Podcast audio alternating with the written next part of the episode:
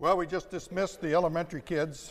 I remember my elementary days when the report card would these words over here like uh, citizenship and deportment. I never could figure out what deportment meant until a couple of trips to the principal's office and a couple of sessions with dad in the woodshed, and I kind of got the general drift of what it meant. I'm still not sure what citizenship entails, but for our purposes today, citizenship is how we interact with legally constituted civil authority in obedience and to the glory of God. Now, I announced last week that uh, the sermon on in this series. I'm going to see if I can wiggle my way out of this, see if you're going to buy this. All last week, I was preparing for this message today. And I had in my mind, this is the last one. And so when I got up and preached marriage, I thought, well, this is our last in the series of To the Glory of God. How many of you buy that? No, I didn't think so. Anyway, this is the last in the series To the Glory of God. I really did a lot of study, and I came up with over a hundred texts that dealt with this topic. And I said, man, we got an elephant here. You, you know, you can only eat an elephant one bite at a time. And we've only got one bite. So I narrowed it down to 16 texts. And uh, it wasn't an elephant, but it was still a moose. So I finally succumbed to basing our comments this morning around one the classic text on this topic, Romans chapter 13. I invite you to turn there. Romans chapter 13.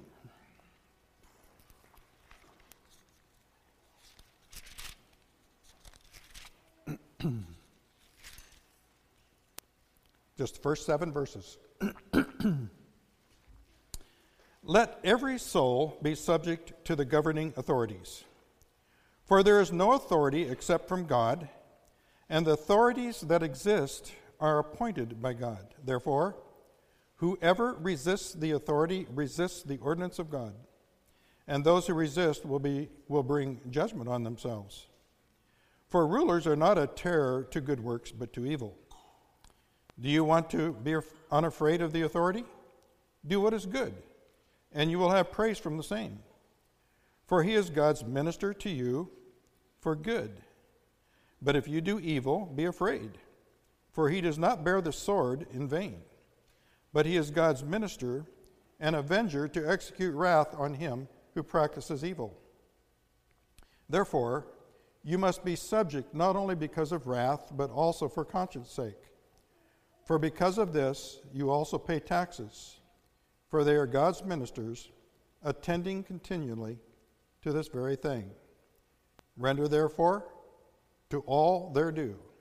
Taxes to whom taxes are due, custom to whom customs, fear to whom fear, honor to whom honor. Heavenly Father, I thank you that in your sovereignty and in your wisdom, you instituted human good government for the good of the whole. And Father, as we think of how to best bring glory to you as it relates to how we relate to our government, to all government. I pray, Heavenly Father, that we will see, even though we are citizens of heaven, we are also citizens here on earth, how it is we are to act, how we are to live our lives that you may be glorified. And Father, some of us, uh, myself in particular, find it difficult at times to submit and to honor at the same time those who are in authority.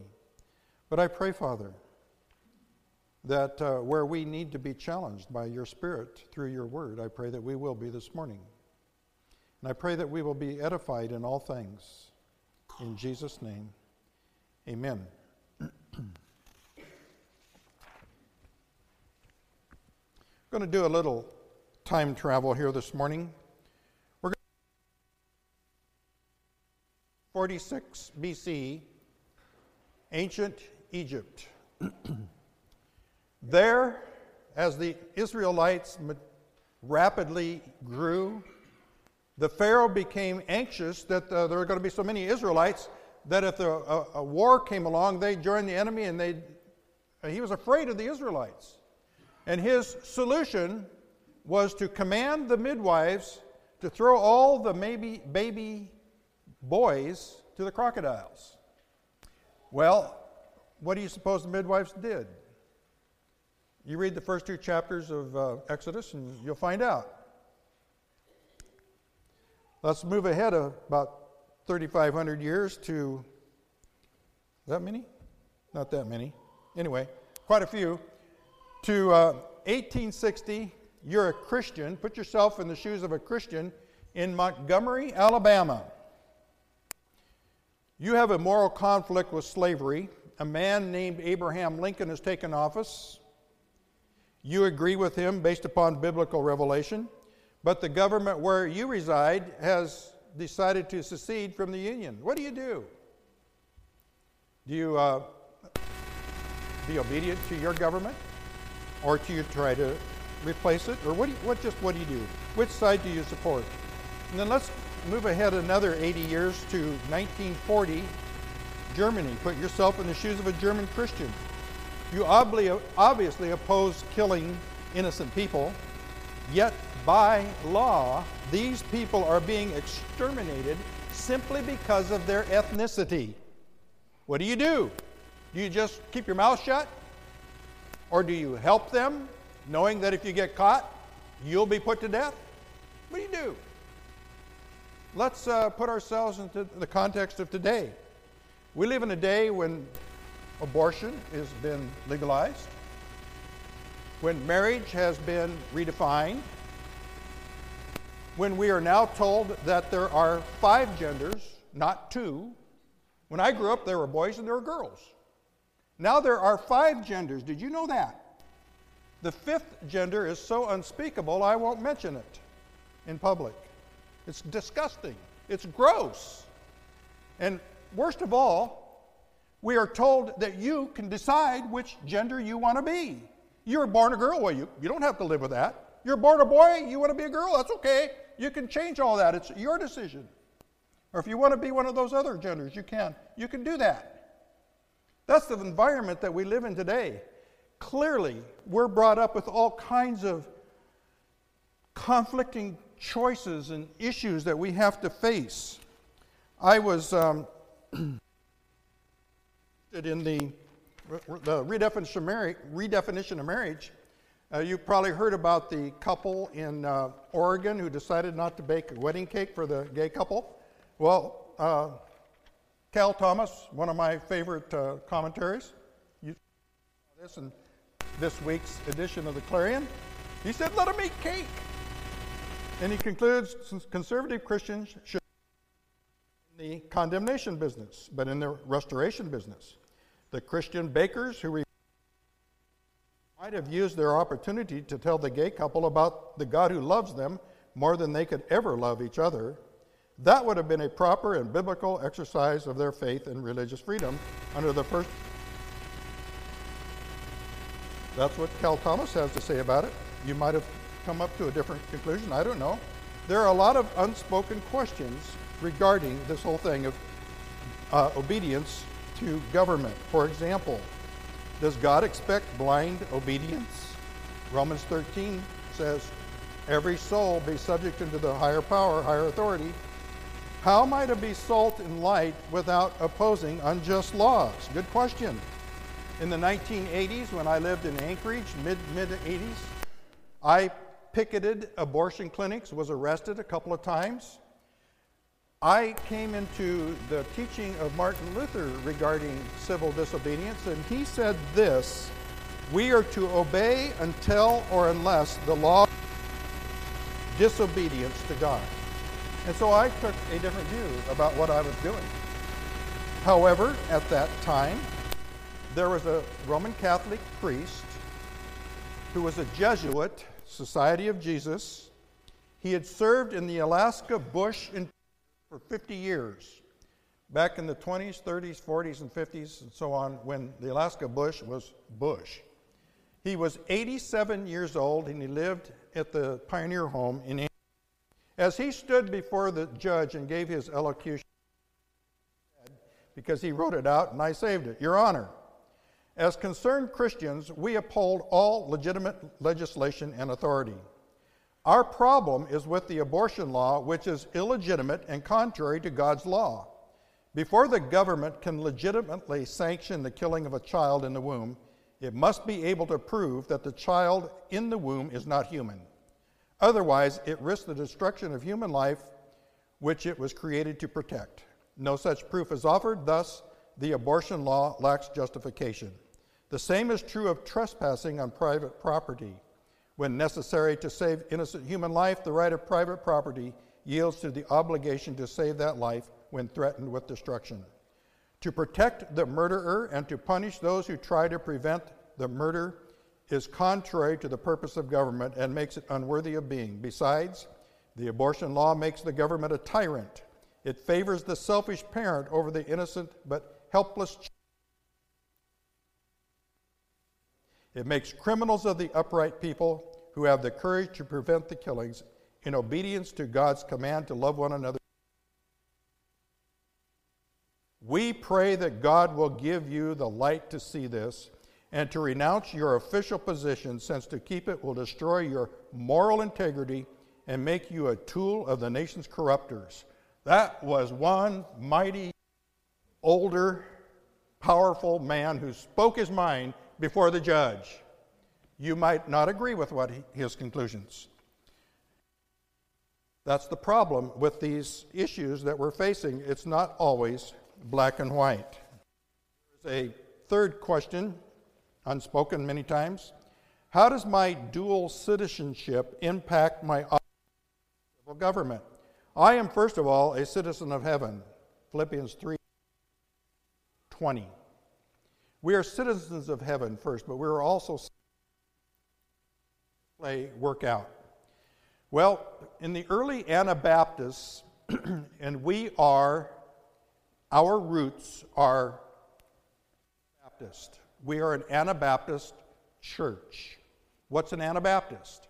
The word means baptized again. Anna means again.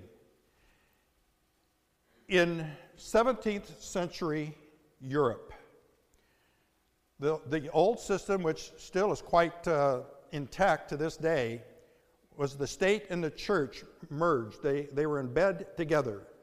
The church supported the government, and the government, through taxation, supported the church. The church became essentially just another dead institution. But at the same time, there were Christians, born again, evangelical Christians, who were not a part of the state church. They couldn't, in conscience, be a part of it. And they believed in baptism of believers. Once you became a believer, then it was time to be baptized. So they were baptized. The state church says, Oh, you're baptizing again. You're those Anabaptists. And for many other reasons, they were separatists in every way they were persecuted unmercifully. Many of these people in the 17th century immigrated to America, and their influence is huge in the framing of the Constitution of the United States. That is our roots. The early Anabaptists chose not to enlist in the armed forces. This is how they responded. They would not serve in law enforcement. They would not serve as civil judges. They would not support capital punishment for good reason. In France, the Huguenots, in less than a year, 40,000 French Huguenot Christians were sent to the guillotine by the Church of Rome and the government of France with the sanctions of France. So obviously, they were against capital punishment. They would not hold elective office. They would not serve on a jury. They would not vote for political candidates. And they would not support a strong national defense. That was their, their response then. What is our response now? In most of these instances, it is an individual choice. The questions will never go away, but there is a overriding principle that I think we need to understand above all else. I call it the Peter principle. When, jo- when Peter and John, I believe it was, were dragged into the, their day, he said to them, Whether it is right in the sight of God to listen to you more than to obey God, you judge. They let him go. Next chapter, he's back before the, the judge. And uh, a fellow by the name of Gamaliel intervened, otherwise, uh, their punishment would have been far greater. But they decided to just beat him, beat them, commanded them not to speak in the name of Jesus, and let him go. Well, Peter was commanded to speak in the name of Jesus, and he obeyed God rather than man. And that is the principle. When we're up against it, God or government? The choice is clear. We obey God. I want to read for you what uh, Charles Ryrie wrote with this regard. He is a professor, or was a professor at Dallas Theological Seminary. He said, When civil law and God's law are in opposition, the illustrations of the Bible sanction, if not obligate, the believer to protest or disobey. But when a believer feels he should disobey his government, he must be sure it is not because the government has denied him his rights, but because it has denied him God's rights. And then Ed Rowe, executive director of Christians Concerned, wrote this account. Bible believing Christians justified the reign of Adolf Hitler on the basis of Romans 13, and on that basis went on to cooperate with and fight for the triumph of his murderous regime. There was a pastor during those years by the name of Martin Niemöller who preached the gospel faithfully and courageously until he was imprisoned in a concentration camp. Another minister who reneged on his calling stayed silent. This minister visited Pastor Niemöller one day and remarked that if he would keep his mouth shut on certain subjects and respect the government, he would be a free man. And so, continued the visitor, why are you still in jail, Niemöller? Mueller replied, Niemöller, why aren't you? In short, principle does not give us liberty to disobey civil authority because we think it is being heavy handed or unfair. It does, however, give us an obligation to disobey when it requires disobedience to God's higher law.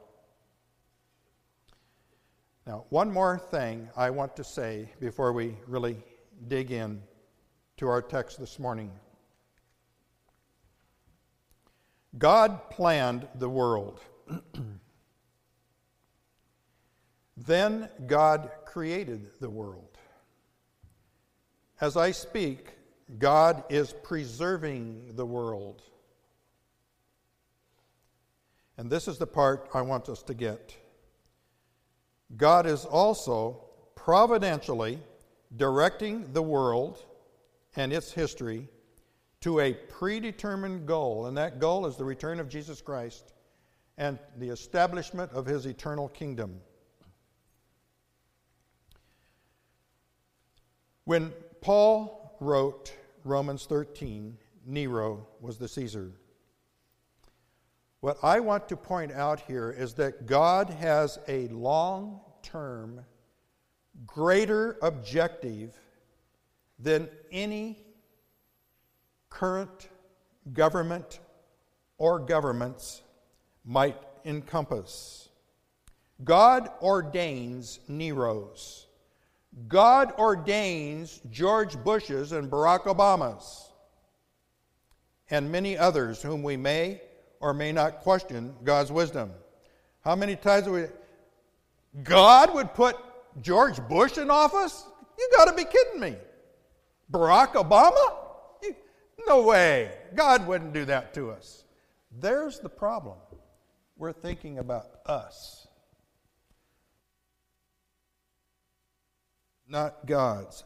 Our focus is usually pretty limited to how politicians affect us personally or how their policies line up with our political philosophy. What we often forget is that God has a much larger agenda and that his purposes may be best served by a Nero, a Stalin, a Hitler, or a Bush or Obama. God's far bigger in his purposes than our. In Daniel chapter 2, the, the prophet Daniel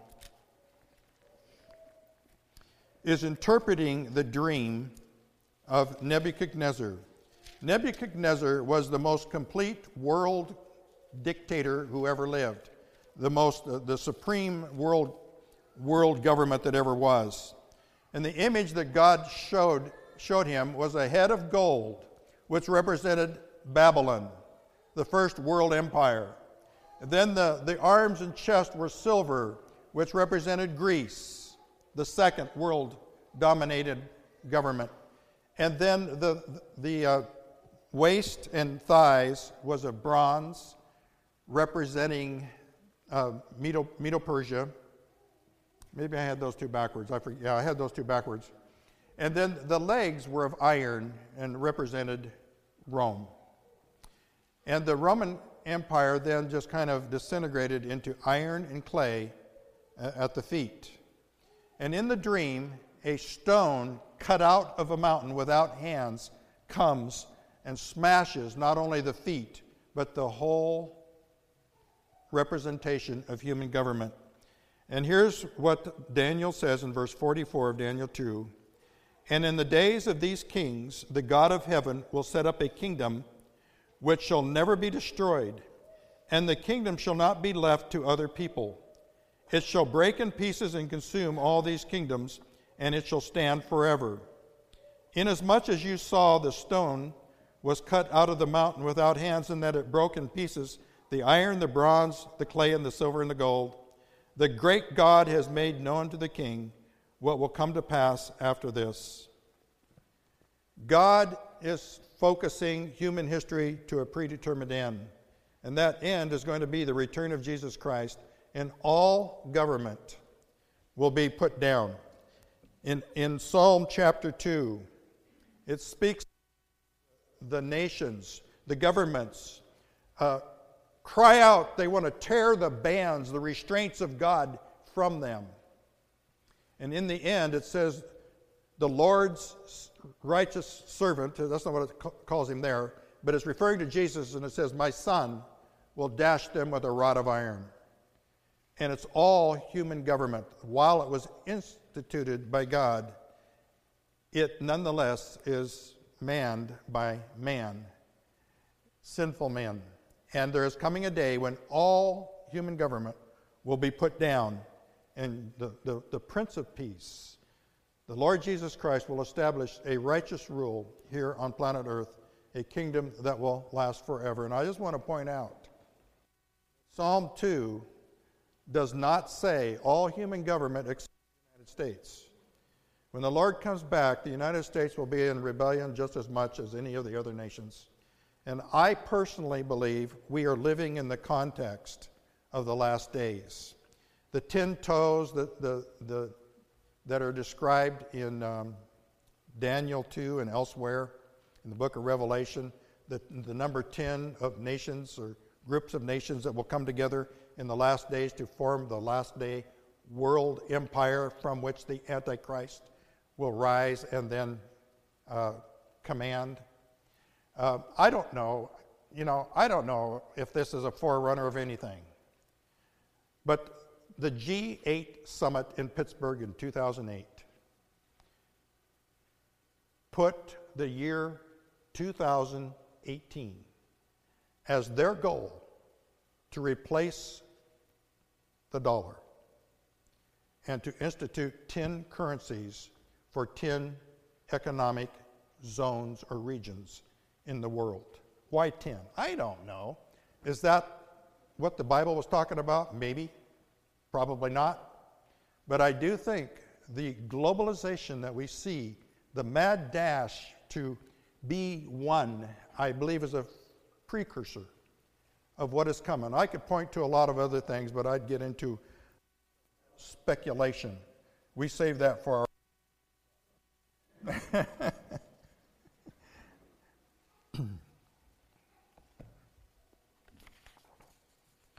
so, to Romans 13, what is God saying? In Romans 13, God is addressing the issue of a potentially rebellious citizen, not a rebellious government. If you miss that, you will run amok in understanding our text today. And I just tell you right up front the primary principle in this text is that a good Christian is a good citizen, not a lawless one. A good Christian keeps the law of the land. He doesn't run red lights. He doesn't purposely overpark. He doesn't evade income tax. And he may, maintains the speed limit. You've heard it said, perhaps, that the last part of a Christian to get saved is his right foot. That's often true. A Christian will respect and obey an officer of the law as the hand of God. He will look upon a judge as the finger of God, moving under God's authority. And the point I'm making is that Christians in communist China don't run red lights either, and they pay their taxes, even though they may not want to, even may, though it may not seem fair. That's not the point. God said we are to obey. So there is a divine mandate of civil government.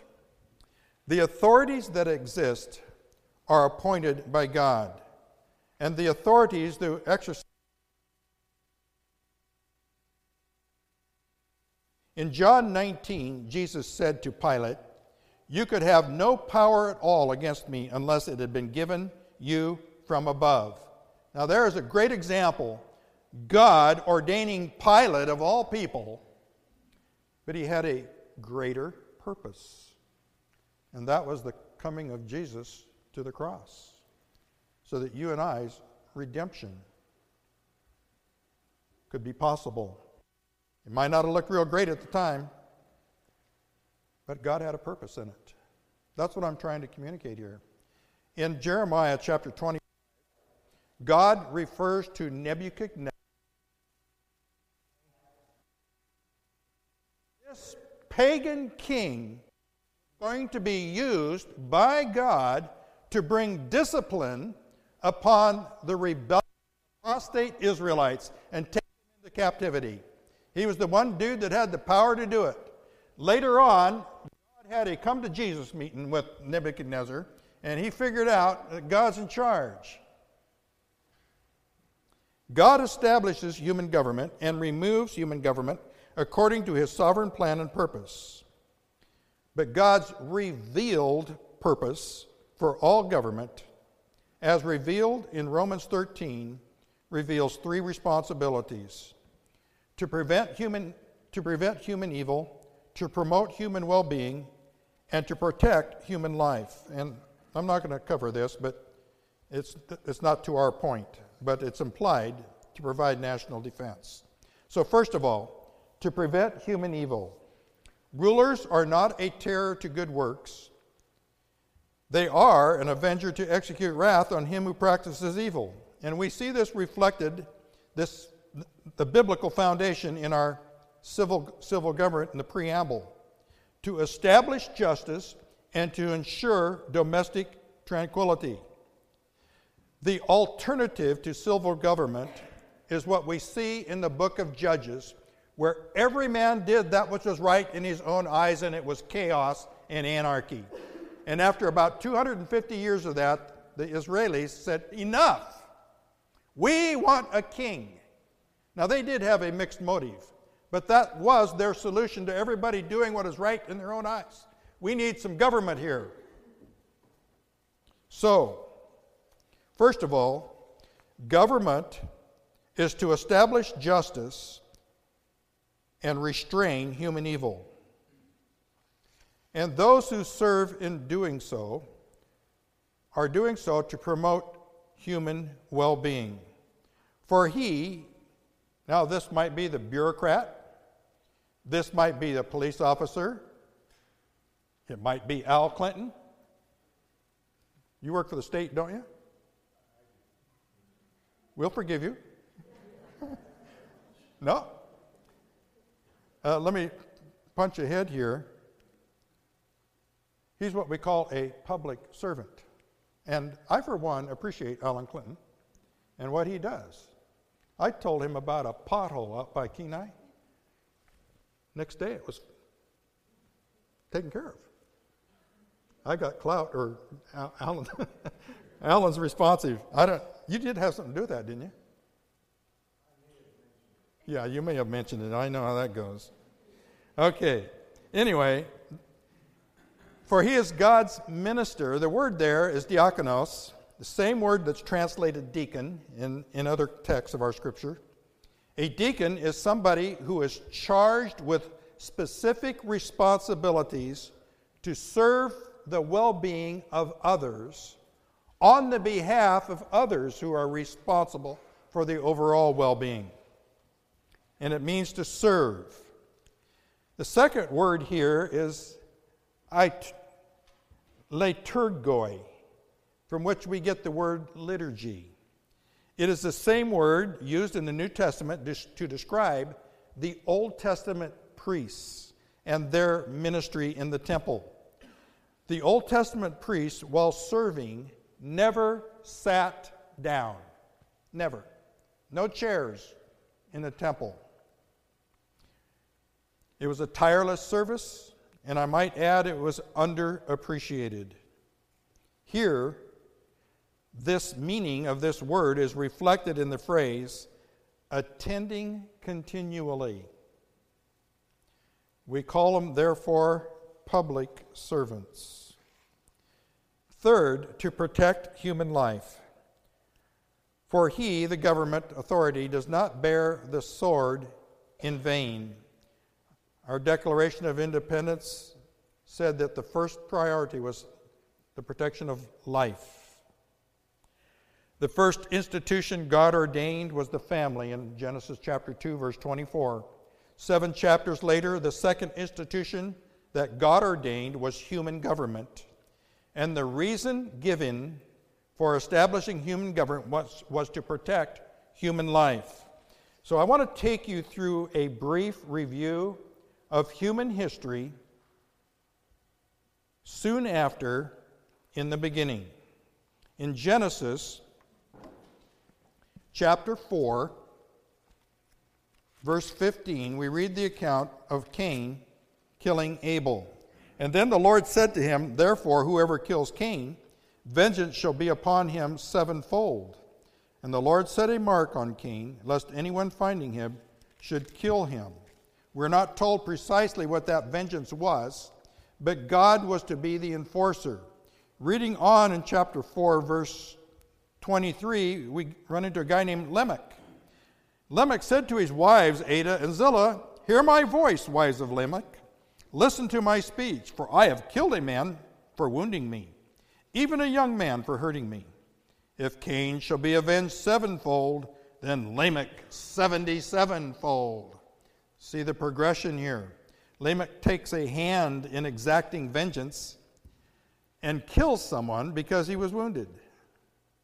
He escalates the consequence and claims the right to get even 77 times or 77 fold. I got a right not only to kill the guy that offended me a little bit, but I can kill his aunts and uncles and cousins and grandpa and grandma and friends. I can cover the whole works.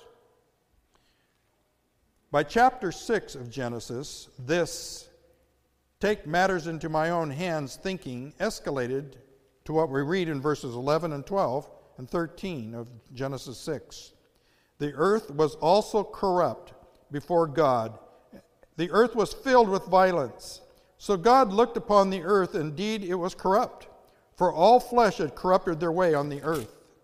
And God said to Noah, The end of all flesh has come before me for the earth is filled with violence through them.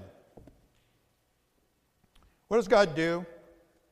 In order to protect the human race and for other reasons, God pushed the reset button and brought a flood. That's Genesis 7 and 8. God brought a universal flood which put an end to the corrupted and violent human population, with the exception of Noah and his family. Okay, the danger was unrestrained revenge would, would totally wipe out the population. God brought a flood and he, to deliver from unrestrained vengeance, God instituted two things capital punishment to be enforced by human government. God's means of restraining the wanton taking of human life, capital punishment, exercised not by God, but by human government. And the reason given for this extreme measure was not just to, pre- per- to preserve the human race, but because of the sanctity of human life, which was created in the image of God. And we'll, well, I'll read that right now. Romans 9, verse 5. Surely for your life, this is after Noah gets out of the boat.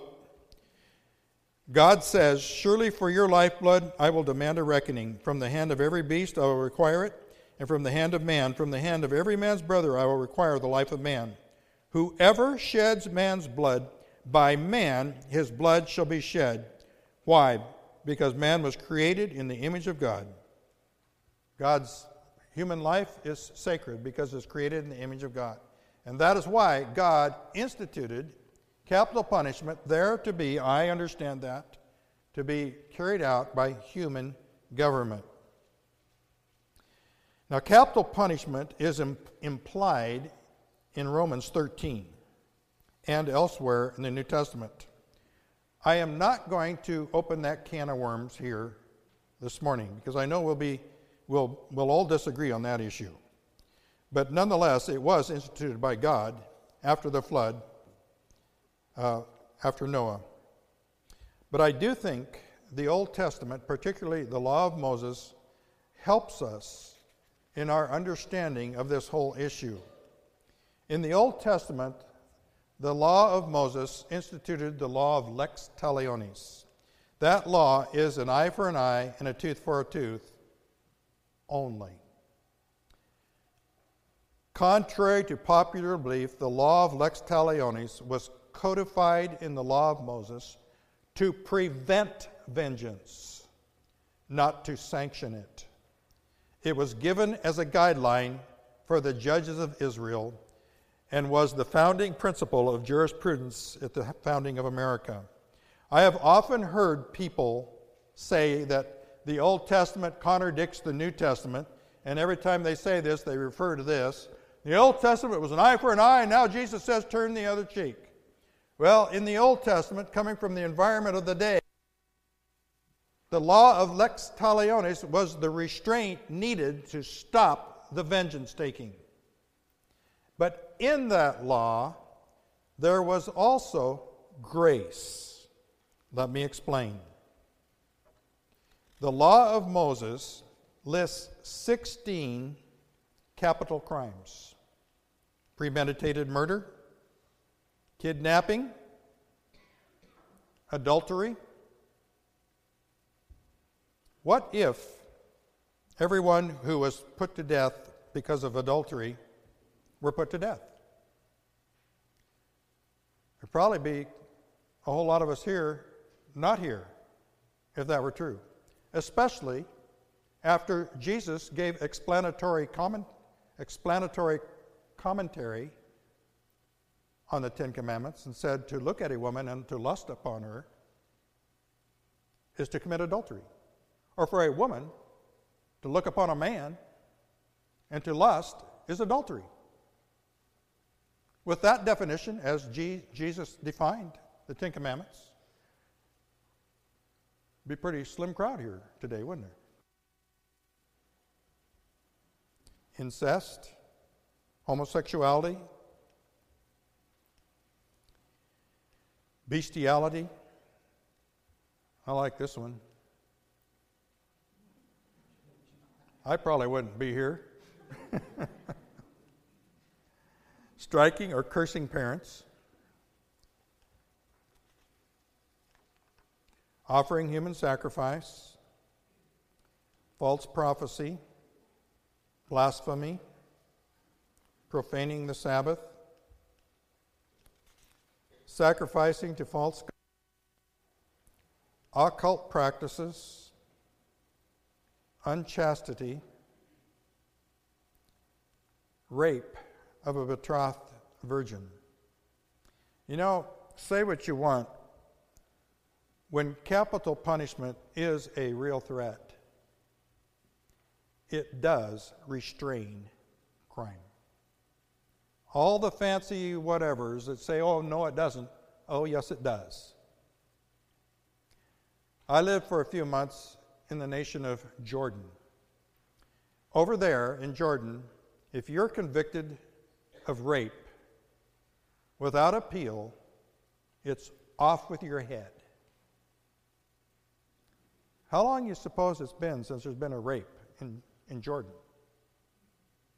It's been decades. It does restrain. Now, here is the grace part.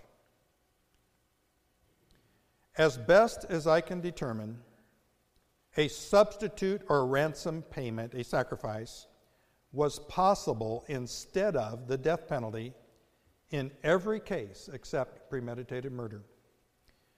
Numbers 35 31 says, You shall take no ransom for the life of a murderer who is guilty of death, but he shall surely be put to death. So, what was the point of all of these capital crimes? Quite simply, to point out how far short we all fail, fall, and how much each and every one of us are deserving of the fires of hell, of death, separation from God forever. We, that's, we, we all earned the wages of sin is death, and we deserve it. We earned it fair and square. That's what the law teaches. The holiness of God is absolute, and we all fall short, and most of us deserve to be put to death prematurely through capital punishment. Now, what's the point of all of that? The law was our tutor to show us our need of a Savior, to bring us to Christ for help. Galatians chapter 3 makes that real clear. You look at the Old Testament law, and it says, You need help. And the Old Testament law pictured the sacrifices, which were a picture of Jesus, who came and gave his life that we might be forgiven and freed from the consequences that we justly deserved and earned. So much for the divine mandate. The decreed maintenance of civil government. If we're going to have civil government, we got to maintain it. And the text says, For because of this, this what? The rule of law. Because of the rule of law, the need to maintain government, two things are necessary. Government needs the right to legislate force. And you see the words judgment, terror, sword, avenge. A law without a penalty is merely good advice. Without the right of enforcement of law, there would be no law in reality. And I just want to say, as kind of a PS here, we are unique in America not only to have checks and balances in our form of government, but we also have recourse to jury trial, appeal, and litigation. Romans 13 was written to people of whom the majority were slaves, with absolutely no appeal, no rights, no trials, no nothing. Pardon the bad grammar. Now, here's the part you might not want to hear the right to levy tax, for because of this, you pay tax. In almost every church I have been associated with, there's been at least one tax protester who is saying the income tax is not constitutionally valid. And they protest and end up going to jail. It technically may not be constitutional, but government does have the right to tax. And one way or another, sooner or later, you will pay tax. It's, gonna, it's inevitable. In this regard, I came across a letter written a few years back to the IRS. It says this Gentlemen, enclosed you will find a check for $150. I cheated on my income tax last year, and I have not been able to sleep ever since. If I still have trouble sleeping, I will send you the rest. And that naturally then brings us to the third the defined motive to obey civil government. This is real short, but very, very important. Eternally, we have a sovereign command. God said so. That should settle it, right? God said so. Externally, if you don't, there is a severe consequence. It's not only right, it's smart. And internally, a sincere conscience. It makes for good sleep. And God is glorified. Pretty simple, isn't it? I want to end with this. As a citizen here and there, God is glorified when I accept civil government as God's sovereign design for my good. God is glorified when I obey civil authority until or unless it requires my disobedience to God's higher authority. God is glorified when I honor civil authorities and pray for all those who are in authority.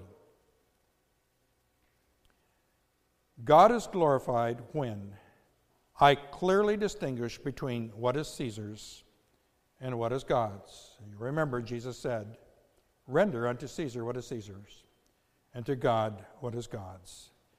And finally, God is glorified when I pay my taxes on or before the 15th of April.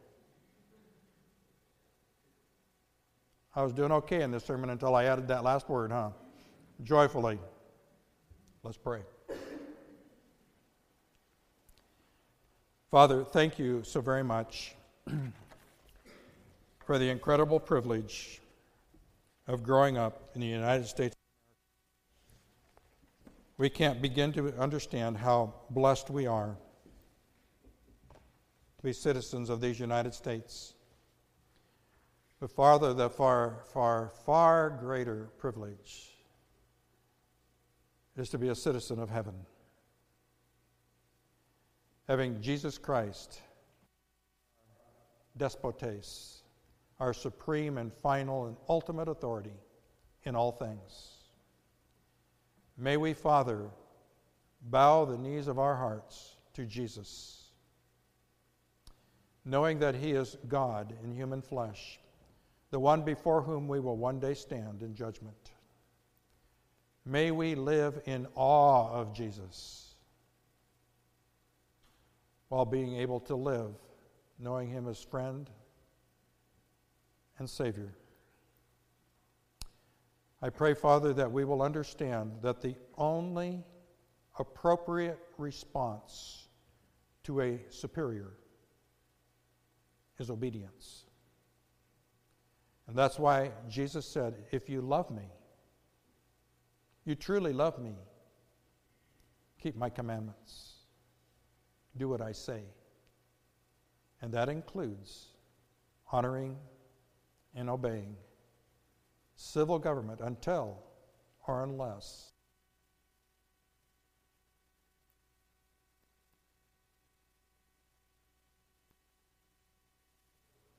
discipline our lives as citizens of Soldotna Kenai, of Alaska, of the United States of America to the glory of God.